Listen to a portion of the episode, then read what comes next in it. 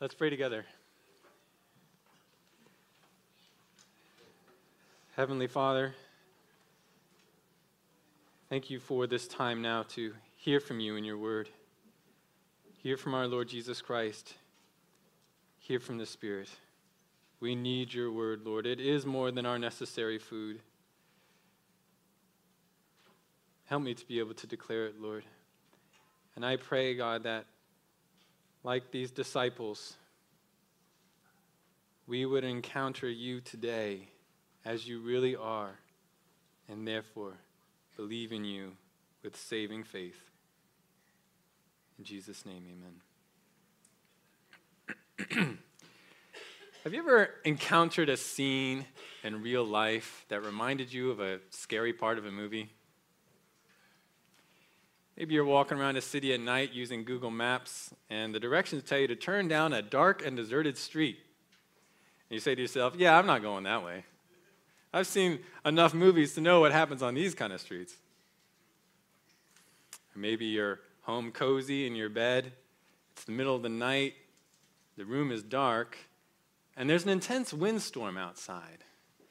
And amid the constant wailing of the wind through the cracks of the window, you hear the rapping of some tree branches against the window. And you're reminded of a movie you've watched where, amid such a scene, the window suddenly shatters and the wild outside rushes into the room. You remind yourself that this is very unlikely to happen, but you still say a quick prayer as you try to go back to sleep. Where Emma and I currently live, sometimes I go outside at night to take out the trash or something. And I can see in the distance a house on the same street, and there's this flickering light. I used to think the light was the light of the T V inside the house, but over time I realized, no, this is a light outside the house, and it's always flickering. I am, of course, am reminded of all the movies I've seen where somebody walks up slowly to a building with a flickering light, or maybe they walk into the building and it has a flickering light, and right when they go inside or right when they come up to the building, what happens? The light goes out, and you know nothing good happens after that. So even at a distance, when I see that flickering light, I am unnerved. I don't know how the people who live there can stand it.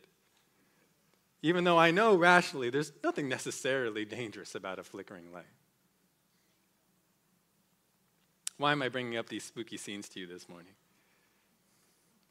Because in the passage before us today in the Gospel of John, Jesus' disciples enter into a situation that resembles the scary part of a movie. And like in the movies, those disciples, they are not scared at first. They do not recognize necessarily any danger at first, but then they have a sudden encounter that terrifies them, so much so that they all, grown men each, cry out in fear. What is it that they encounter that so frightens them? Is it a deadly storm? Is it a monster? Is it a serial killer? No, something far more frightening. It's the holy and all-powerful God of the universe. Yet in almost the very same moment in which his appearance petrifies the disciples, the Son of God speaks such words to them to not only dispel their fears, but to make them eager to receive him and to cause him to remain with them. What is this scary encounter? And what can it show us about how we should think about and how we should respond to Jesus? That's what I want to investigate with you today. So please, take your Bibles and open to John chapter six as we look together at a divine encounter on a dark sea. A divine encounter on a dark sea. We're in John six, sixteen to twenty-one. Shorter passage than what we usually cover. This is Pew Bible, page one thousand sixty-five, by the way. Recall the context. Jesus has just miraculously fed a massive crowd on the northeast side of the Sea of Galilee. The Jews, who are making up that crowd, are so impressed by this miracle that they conclude Jesus is the prophet, the promised prophet who would be like Moses, and that now is the time to take Jesus and make him king, by force if necessary. Take Jesus by force. Yet Jesus knows their plan and forestalls their efforts. He withdraws to a mountain by himself alone. Let's see what happens next as we read John six, sixteen to twenty-one. Now when evening came, his disciples went down to the sea. And after getting into a boat, they started to cross the sea to Capernaum. It had already become dark, and Jesus had not yet come to them. The sea began to be stirred up by because of a strong wind, because a strong wind was blowing. Then when they had rowed about three or four miles, they saw Jesus walking on the sea and drawing near to the boat. And they were frightened. But he said to them, "It is I. Do not be afraid." So they were willing to receive him into the boat. And immediately the boat was at the land to which they were going.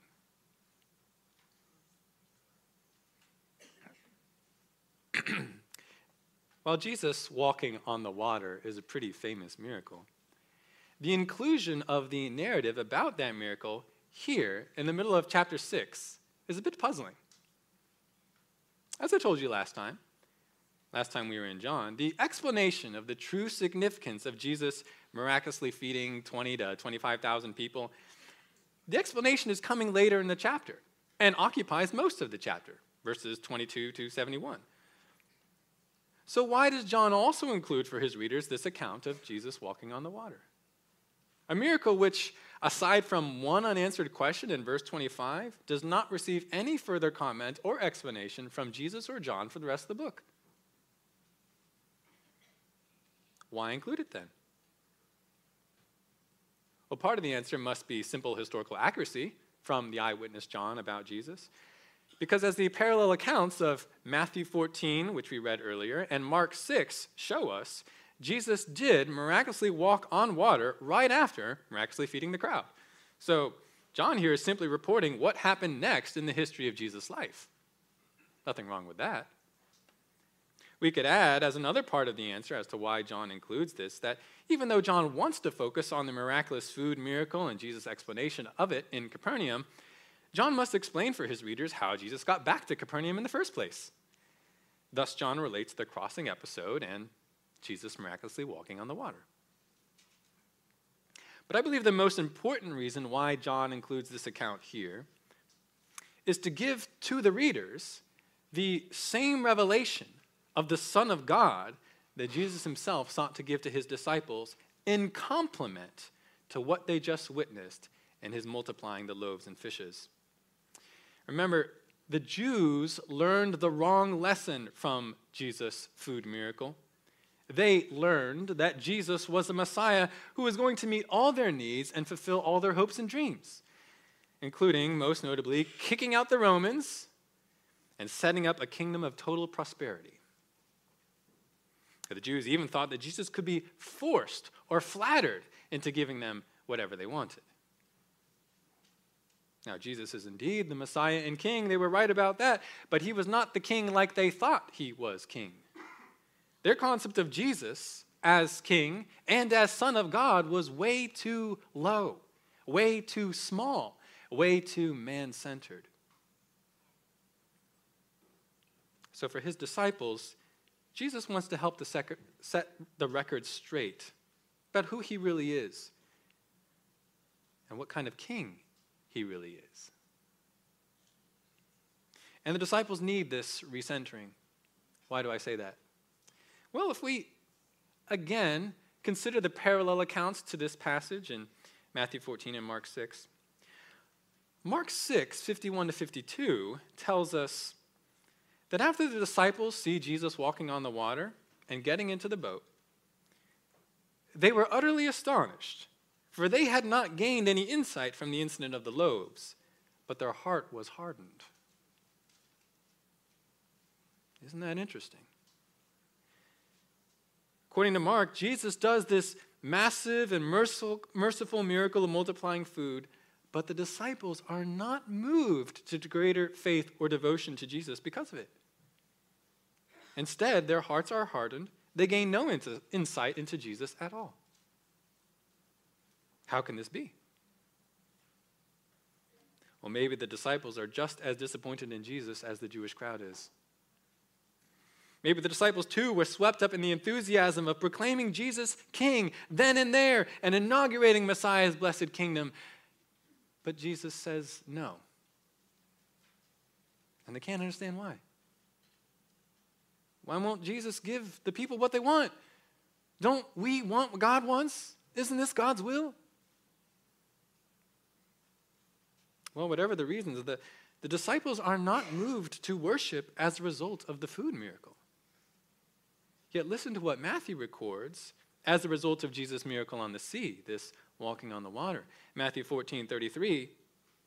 Matthew fourteen thirty-three. And those who were in the boat worshipped him, saying, "You are certainly God's son." Ah, that's different, isn't it? That's the right response. Now the disciples get it. Now they see King Jesus as they ought. Not as a genie to serve their will, but as the awesome God whose will they must serve. In C S Lewis, the Chronicles of Narnia series, the lion Aslan functions as a symbol for God, even for Jesus. And there's a statement about Aslan in the first book of the series, The Lion, the Witch, and the Wardrobe, that has always stood out to me. When one of the children who, visiting Narnia, the youngest, Lucy, asks if Aslan, upon learning that he is a lion, isn't safe, a resident of Narnia, Mister Beaver, replies, "Safe? Don't you hear what Missus Beaver tells you? Who said anything about safe? Of course he isn't safe, but he's good. He's the king, I tell you." This is similar to a statement made by Mister Beaver about Aslan at the end of the book. He says, again, about Aslan, "He'll be coming and going. One day you'll see him and another you won't. He doesn't like being tied down. And of course, he has other countries to attend to.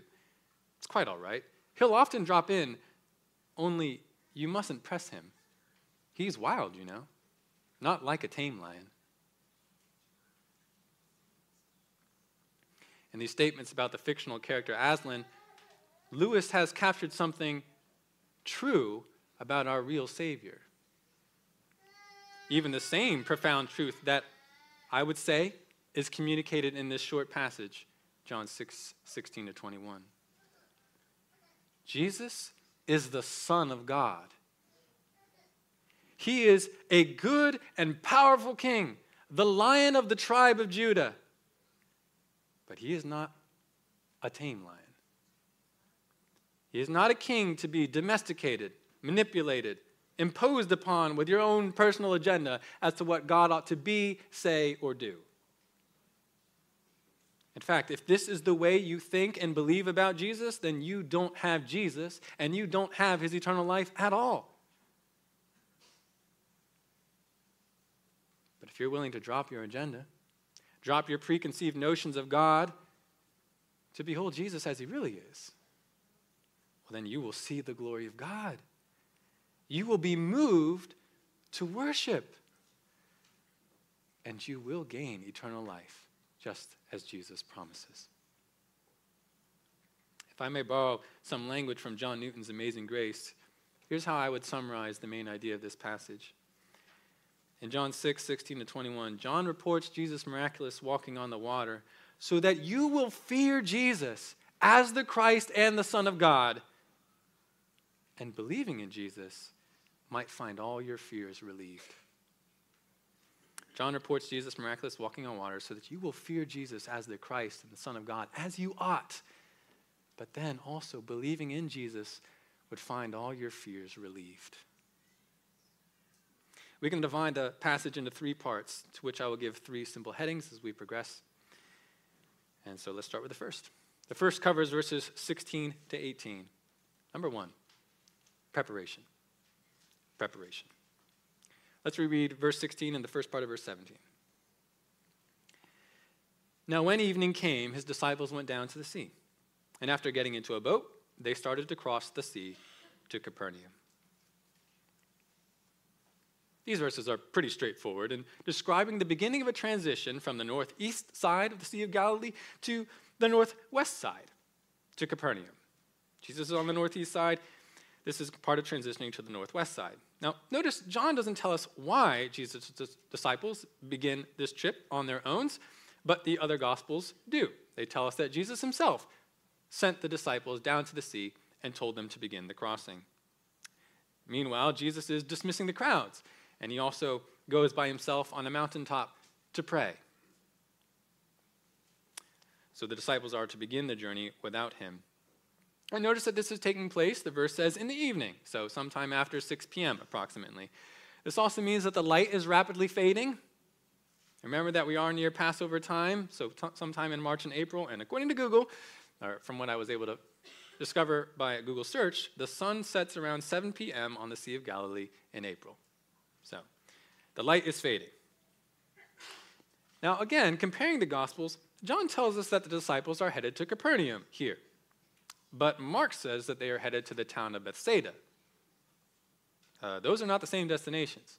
How are we supposed to reconcile that? Well, we don't know the full story, but it's possible that the disciples were to make a pit stop in Bethsaida, since that was close to where they already were, and then cross to Capernaum, or cl- cross to near Capernaum. Perhaps the disciples anticipated, since Jesus was not getting with them initially, that he would meet them in Bethsaida later that evening. And then all of them would make the crossing together. By the way, Matthew and Mark record, as we read earlier in the service, that the whole group later disembarks in Gennesaret, which is a town slightly south of Capernaum, on the other side of the sea. So though they end up in Gennesaret, no doubt ultimately they are intending to go to Capernaum either by foot or by boat. So this is the plan, but whatever the disciples expected, Jesus doesn't rendezvous with them at Bethsaida. Let's read now the rest of verse seventeen. It had already become dark, and Jesus had not yet come to them. Hmm. Must have been a little bit of a head-scratcher for the disciples. I guess we're going to make this trip across the sea without Jesus? Okay. We don't know if they waited for him in Bethsaida or for how long, if they did, but eventually night falls. Darkness descends upon the lake. And the group launches from the shore to travel to the other side according to Jesus' original instructions. Now you might ask, would the disciples really have tried to travel across the lake, the Sea of Galilee, in the dark? Actually, this wasn't as daring as a move we, as we might think. As many as seven of Jesus' twelve disciples were fishermen, and they were used to traveling across and fishing on the Sea of Galilee at night, because apparently that's the best time to catch fish there. They're used to going on the sea at night. From what I was able to discover on the internet, you can sail across the Sea of Galilee in about two hours if you've got a favorable wind. Of course, that depends on which part of the sea you're crossing and what's your starting place and destination. So, all right, this might not take that long. But do the disciples get a favorable wind for their crossing? Is it smooth and easy? Well, look at verse eighteen. The sea began to be stirred up because a strong wind was blowing. Mm-hmm. All right, so this is not going to be a smooth crossing for the disciples. There are strong winds that are stirring up the waves, but maybe the wind is favorable, still in their direction? Well, if you just peek at verse nineteen, verse nineteen tells us that the disciples switch from sailing to rowing, which means uh, the wind is not going in the direction that they want. They have to row. And the other Gospels are more explicit in describing the disciples' situation. Matthew says, the winds were contrary, going the opposite way. And the boat was being battered by the waves. Mark adds, the wind was against them, and the disciples were straining at the oars. Oh dear, this is a hard crossing. The disciples have both the winds and the waves against them, so that two-hour sailing trip, say goodbye to that. This is going to be an all-night rowing ordeal. That's rough. Now, have the disciples gotten caught up in a storm? You know, with the rain, the wind, the lightning, all that. That is possible, but not likely. It's funny, we often imagine this crossing taking place in a violent thunderstorm, but neither John nor the other Gospels refer to the weather here as a storm. In fact, their crossing contrasts significantly with another crossing on the Sea of Galilee that is also recorded in the Bible. In Matthew eight, verses twenty-three to twenty-seven, Matthew says the disciples were caught in a storm on the Sea of Galilee, and it was of such proportions that the boat was being covered with the waves. That storm was so violent, the disciples are afraid, and they wake a sleeping Jesus to save them. But here in John six, as well as in Matthew fourteen and Mark six, there is no mention of the disciples being afraid due to these contrary winds and waves. Besides, what is significantly about to take place in John six requires that the disciples be able to observe in the dark, to some degree, what is around them on the sea. And as far as I could find out, ancient Galilean fishing ships did not have wind-proof lamps that could provide illumination at night, even in strong winds, so they couldn't get light that way. And would the disciples be able to see anything if the night sky was covered with storm clouds? I mean, I suppose lightning flashes might temporarily give them visibility.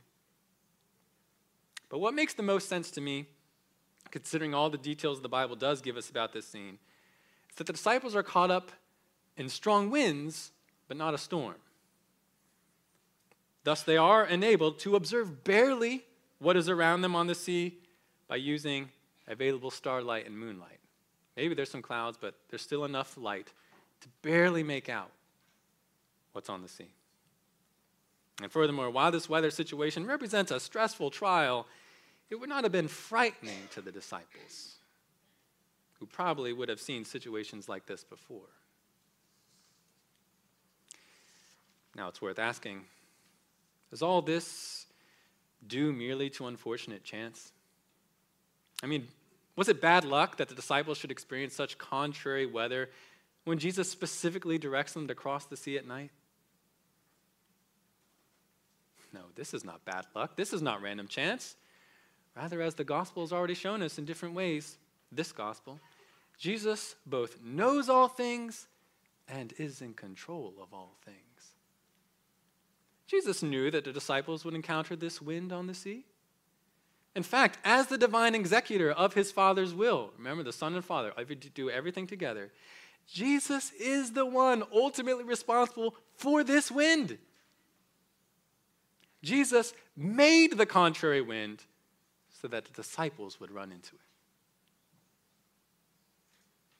Why? Why would Jesus do that? I mean, did Jesus just make a mistake? Let a certain cold front or warm front get away from him?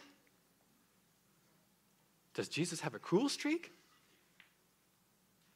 Not at all. As we're going to see, this difficult situation has been carefully prepared so that the disciples would behold a glorious revelation of the Son of God. We move now to the second point of our outline, which covers verses nineteen to twenty. We had number one, preparation. Number two, revelation. Revelation. Look at the first part of verse nineteen. Then, when they had rowed about three or four miles, just stop right there. Notice we are coming to a special moment in the disciples' trip across the lake. It is the moment. It's just the right time. Matthew says this is the fourth watch of the night, so we're talking maybe four a.m. It's just the right place. We're about three or four miles across the lake. Mark says they were in the middle of the sea. The disciples have probably hardly slept. They are tired after rowing for so long. And suddenly, the rest of verse nineteen.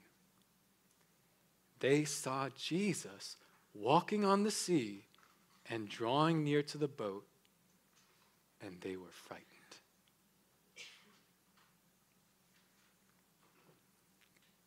Now, this statement is more vivid in the original Greek because the Greek is given in the present tense.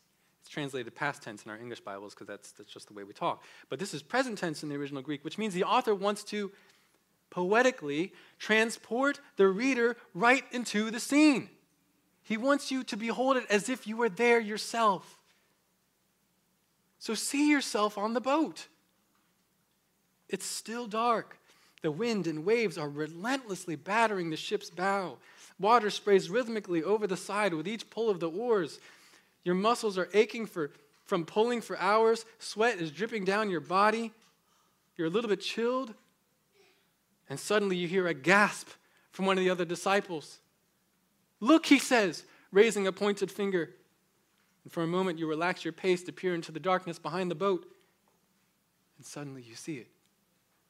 There's a figure, dimly lit, floating or walking on the water. You cannot tell who or what it is. All you see is the silhouette of a head and arms and what looks like garments glowing pale in the white light of the moon. The figure travels steadily forward, somehow unhindered by the wind and the waves, and you realize in an instant where he's going. He's coming straight for your ship. This figure, he's already so close. Soon he'll be upon you.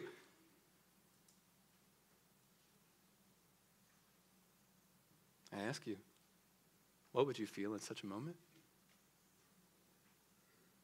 Is it not exactly what the disciples fear, feel? Absolute terror. John says in verse nineteen, and they were frightened. I'll say. Matthew reports, they were terrified and said, "It is a ghost!" And they cried out in fear.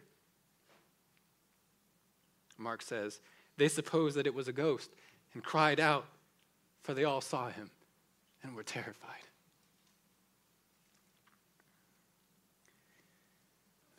You might ask, did the disciples believe in ghosts? I doubt it. But they had no other category of explanation for what their eyes were telling them. We can imagine their thoughts. I don't know what that being is out there, but it's different. It's alien.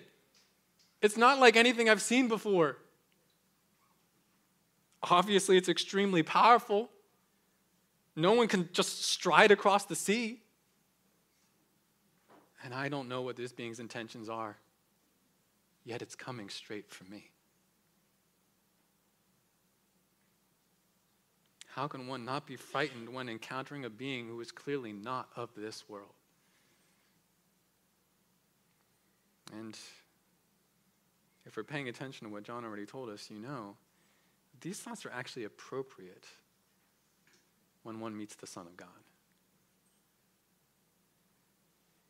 He is not of this world. He is the eternal creator.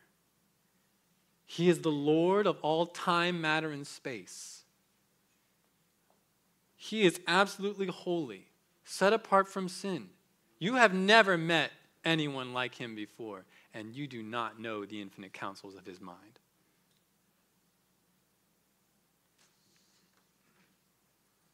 So it's a frightening situation. But then, this approaching supernatural figure does something that totally changes the mood of this scene. Verse twenty. But he said to them, "It is I. Do not be afraid." Is this not so beautiful? When Jesus sees that his disciples, observing him in this incredible way, walking on the sea, when he sees it causes them to be afraid, he immediately seeks to dispel their fears. How? By at once proving to them that this ghostly figure is not as foreign to them as they suspect. Actually, the verb said here, translated said in verse twenty, is also in the present tense. So the author wants us, as if we were there, to hear these words from Jesus ourselves. It is I. Do not be afraid. They can't even make out the face of this figure yet. He's not close enough. But they hear the voice and they say, wait, I know that voice. I know that voice. I know that person. Think of all that is contained in that simple self-identification. It is I, Jesus says. It's me. It's your rabbi, it's your teacher, it's your friend. You know me. You've spent many days with me. We've eaten together, traveled together, talked together. You know my character. You know my heart. You know my love and loyalty for you. Therefore, do not be afraid. Take courage. Do not be afraid. Yes, as you can see, I walk on water, and my will is above and independent from yours. But my intentions for you are not evil, not to your harm, but for your good.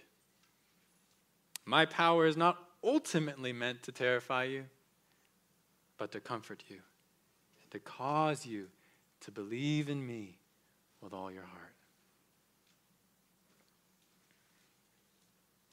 You know, someone might ask, if Jesus did not want his disciples to be afraid, why did he approach them in the frightening way that he did? I mean, couldn't he have done something different? Why put the disciples through this whole ordeal of rowing all night against the wind? Why not just travel with them from the start, make the journey smooth and easy? Somewhere along the way, just get out of the boat, show them you can walk on water, and get back in. Wouldn't that have been a lot easier on your disciples? That's a fair question.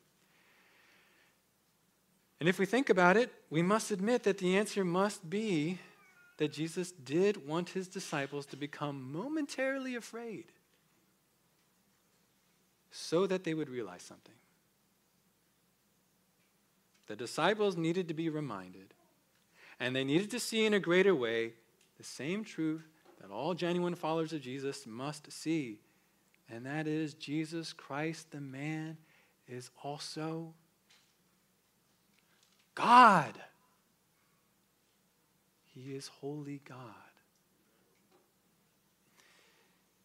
Always true disciples of Jesus must be on guard against straying from the Bible's narrow way in regard for Jesus. Jesus is both holy, exalted, unknowable God at the same time as he is loving, humble, knowable man. These things, these things seem like they contradict, but they don't. They are true in the same time. And you must maintain them both in your regard for Jesus. Otherwise, you will go astray, and you will not regard Jesus as you ought. If you stray too far to the one side and mostly regard Jesus just as holy, even as holy God, then you will only be terrified of him. And you will feel like you cannot relate to him or he to you. You will find yourself, as many do in the Roman Catholic Church and the Greek Orthodox Church, feeling like Jesus is just so distant. And to help you in, in your salvation, or to help you in times of need, you will find yourself turning to more immediate and sympathetic intercessors, human saints, rather than that scary God, inhuman Jesus. You will not end up loving or trusting a Jesus whom you cannot help but see as only a distant and holy judge. But if you stray too far to the other side and mostly regard Jesus only as loving, even as a loving man, then as much as you appreciate Jesus' compassion and sympathy, you will find that you cannot respect him or regard him as, or regard him with divine honor or holy fear like you should, as is frequently the case for many in prosperity churches or even American evangelicalism broadly. You will feel that Jesus is really there to serve you and to fulfill your will. He's there to satisfy your felt needs, give you the treasures of the world, give you forgiveness from sin, get you out of hell, give you purpose and comfort. You will not feel much compulsion to obey him because he's so understanding. You might even find yourself getting angry with him, disappointed with him that he fails you in various ways. Thus, you will not end up regarding Jesus as holy, but more like a pal, a bro, a butler. The Jews and even Jesus' own disciples, they were starting to go too far to this latter side, seeing Jesus as something less than holy God, even a Jesus who's all about man's agenda. Therefore, it's this experience on the sea is a critical revelation of Jesus as the otherworldly, sovereign, and holy God. In fact, Jesus' words to his frightened disciples are themselves illustrative of this balanced, or this need for balanced regard of Jesus. That proper tension of familiarity with Jesus and unfamiliarity. Jesus calls out in verse twenty, "It is I," which is, if you think about it, a somewhat ambiguous expression. On the one hand, the Greek for the phrase, ego eimi, it does translate to "it is I." It is the way that any person would identify himself. We actually hear the man born blind when they're like, "Are you really the man who was born blind?" He says, "Ego eimi. It is I. I'm the one." That's the normal way you'd say it in Greek. So it's appropriate for Jesus to use this phrase to comfort his disciples by reassuring them that they know him already. Jesus is not some malevolent phantom. He's the man and teacher that they already know. He's Jesus. On the other hand, ego eimi, the Greek ego eimi, can also be translated "I am," as in "I am who I am." That statement of self-revelation that God gave to Moses when Moses asked, "Oh, who should I tell the people is sent them or sent me to them?" He says, "You tell them I am. I am who I am has sent you." That's an explanation of the name Yahweh. Indeed, Jesus will use, as we've already noted, Jesus will use the expression ego eimi later in John to quite obviously assert his deity. And they'll try and stone him for it. And wouldn't it be proper, after performing a miracle that only the great I am could perform, that Jesus should then identify himself to his disciples as "I am"?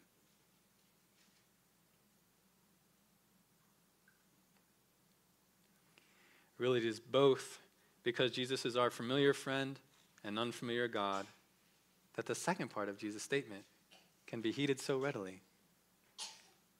Do not be afraid. If you have Jesus' love because you know him, but if you know Jesus' sovereignty because he's the unknowable God, then let the winds and waves do what they will. The Son of God will keep you safe. You don't need to be afraid. Did the disciples get this? How do they respond to Jesus' words and this divine revelation? We come to the third part and the third point of our sermon outline, just on the last verse of our text. Number three, invitation. Preparation, revelation, invitation. Verse twenty-one a, so they were willing to receive him into the boat. Now, if you were paying attention to the scripture that was read earlier in the service from Matthew, you notice that John cuts the chase here. He doesn't include at all the experience of Peter walking on the water to meet Jesus. That is part of this scene, but it doesn't fit John's purposes to record it. John takes us straight to the point where the disciples want Jesus to get into the boat with them. They verified that is indeed Jesus, the one we know. Let's have him get into the boat. What a significant turnaround from what they were just doing. Crying out in fear and seeing him, and now they're saying, "Get into our boat." Actually, I can't help but feel the translation, "they were willing," is a little, little too tame. Better is the E S V's, "they were glad." They were glad to receive him into the boat. And why do I say that? Because the Greek verb here is thelo, with the primary meanings of to want or to wish. And the verb is in the imperfect tense, which indicates a repeated action in the past. So we could translate the phrase that's used here, we could translate it as "they were wanting" or "they were wishing." So while "they were willing" is an adequate translation, I don't know about you, but it gives me the impression that the disciples are somewhat hesitant to bring this scary Jesus into the boat. And I don't think that's the idea here. Once the disciples verify that it really is Jesus, their Jesus, even the Son of God, they were eager to bring him into the boat. I mean, wouldn't you be? You've seen his divine power, but you know his love. Don't you want to be wherever he is? Guys, what are you waiting for? Bring him into the boat. And look what happens when they do. The rest of verse twenty-one. Immediately, the boat was at the land to which they were going. What's that mean? Well, the other Gospels mention that the wind stops as soon as Jesus enters the boat. So some interpreters think that this phrase is just John's way of saying that it was smooth sailing or smooth rowing after that. The disciples got to Capernaum, or rather Gennesaret. They got there in no time. But that's not what this verse says. It says here, immediately the boat was at the land. Now, immediately is pretty immediate. And they were immediately on their way to the land. They were at the land. So what happened? It was another miracle. Jesus gets into the boat, and instantly the boat is at the land. And I imagine this was accomplished probably in a similar manner to how Jesus had multiplied the loaves. There was no sudden whoosh of the boat through the water. There was no dazzling lights, sound effects. It was just the disciples are looking at Jesus, they get him in the boat, and all of a sudden, they feel a bump. And they realize the boat is against the dock. And they're like, when, when, did, when did that happen? And this Jesus, the Son of God, again shows his divine sovereignty, but also his compassionate ability to provide exactly what his people need at the right time. He got his disciples to the other side. It wasn't in the way they expected, but he knew what they needed, and he provided. So where does that leave us at the end of the text? It leaves us with me asking whether you are going to be like the believing disciples or the unbelieving crowd of Jews. When the narrative picks up again in verse twenty-two, Jesus is going to begin exposing the incomplete faith and the selfish motives of those who believed a version of Jesus that was less than what Jesus actually is, the Son of God. When Jesus does this, the fake disciples will then leave Jesus, while the true disciples will stay. So which one are you? Which one will you be? Have you seen from our text today what John, what the Spirit has intended you to see? I told you, John reports Jesus' miraculous walking on water so that you will fear Jesus as Christ and the Son of God, and then believing in him might find all your fears relieved. Have you done that? Do you have a biblically balanced view of Jesus? He is holy. He is loving. He is God. He is man. He is completely unfamiliar. He is so familiar that you can draw so near to him.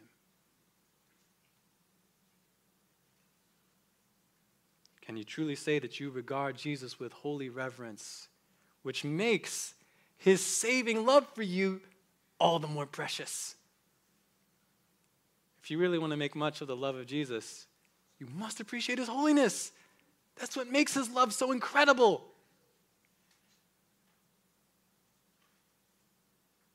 Do you believe in the real Jesus, who is rightly about his Father's agenda and not yours? Is it now your conviction that Jesus' way is always the best way, even if it doesn't make sense to you? Because he's holy God. He's so far above you. You don't have the ability or the right to question him. Rather, you are to trust him. Truly, all those who regard Jesus rightly will do a version of what the disciples do here. They bring Jesus into the boat. They eagerly bring Jesus into the boat. Now, as I said earlier, with wild Aslan, Bringing Jesus into your boat in one way is a dangerous action. You don't know where Jesus will take you. You don't know what Jesus will ask from you. But Jesus is the King, and his heart is good. He may bring you into some contrary winds. You may find yourself rowing all night and making little progress. But at the right time, he will show up, and he will bring you to the land to which you need to go. Will you trust Jesus to bring you to the opposite shore? Not just with the trials and challenges of your life, but ultimately for your salvation? I mean, I think we can see a salvation application from this passage. Without Jesus to be the one who saves you all on his own, you are going to make no progress with God. All your attempts at good works, they're not going to move you one inch closer to God's shore, because all your good works are polluted with selfishness and pride and that drive to earn God's favor.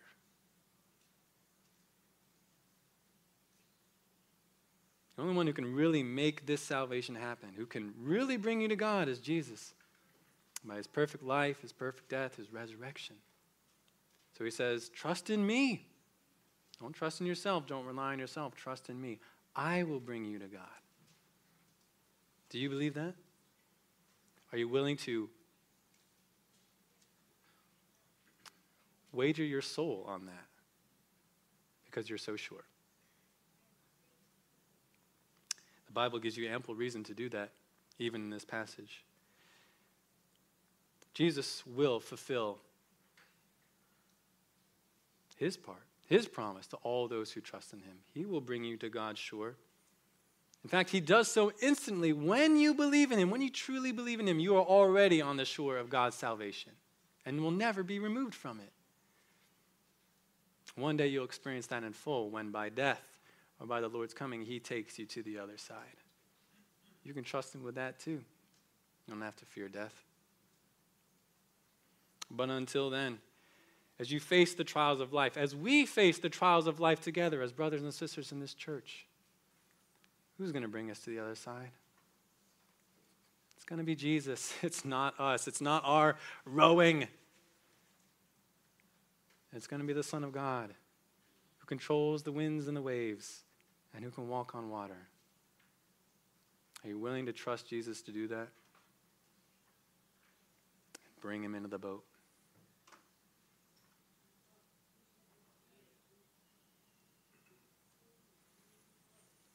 Indeed, he is not like a tamed lion.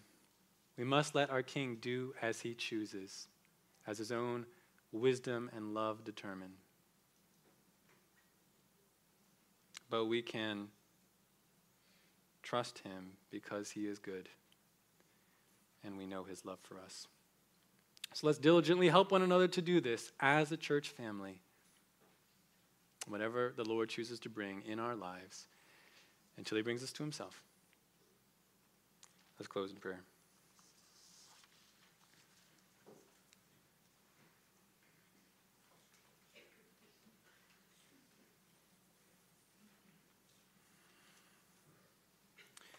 Lord Jesus, you know it is so hard for us to keep the proper regard for you in our hearts. So easy, we so easily we believe in a Christ who is too distant or too near, a Christ who is not that holy or a Christ who is not that loving. And both of these things are true, infinitely true. We have no idea how deep your holiness is, and we have no idea how deep your love is. These do not contradict, these do not compete, they are both true at the same time. And you've given us this passage, Lord, I believe, to remind us of that. You are not of this world. You are not a chum. You are not a buddy. You are holy God. And yet you are our God. You are our friend, our heavenly husband, we have such an intimate relationship with you now by the gospel.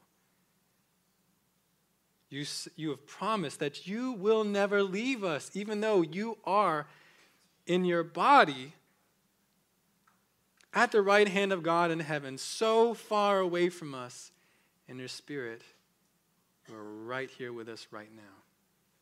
You are dwelling in the temple of your body, which is the church, and even in the individual members of it. You're not distant at all.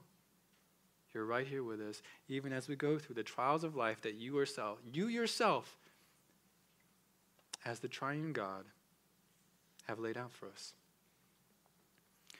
So God, as we need to learn again and again, help us to trust you. Help us to love you. Help us to be about your will and not our own, because your will is the best. We think we know, but we don't know. We're not God. So God, let your will be done in our lives. Let the people of this church repent of these false concepts of you,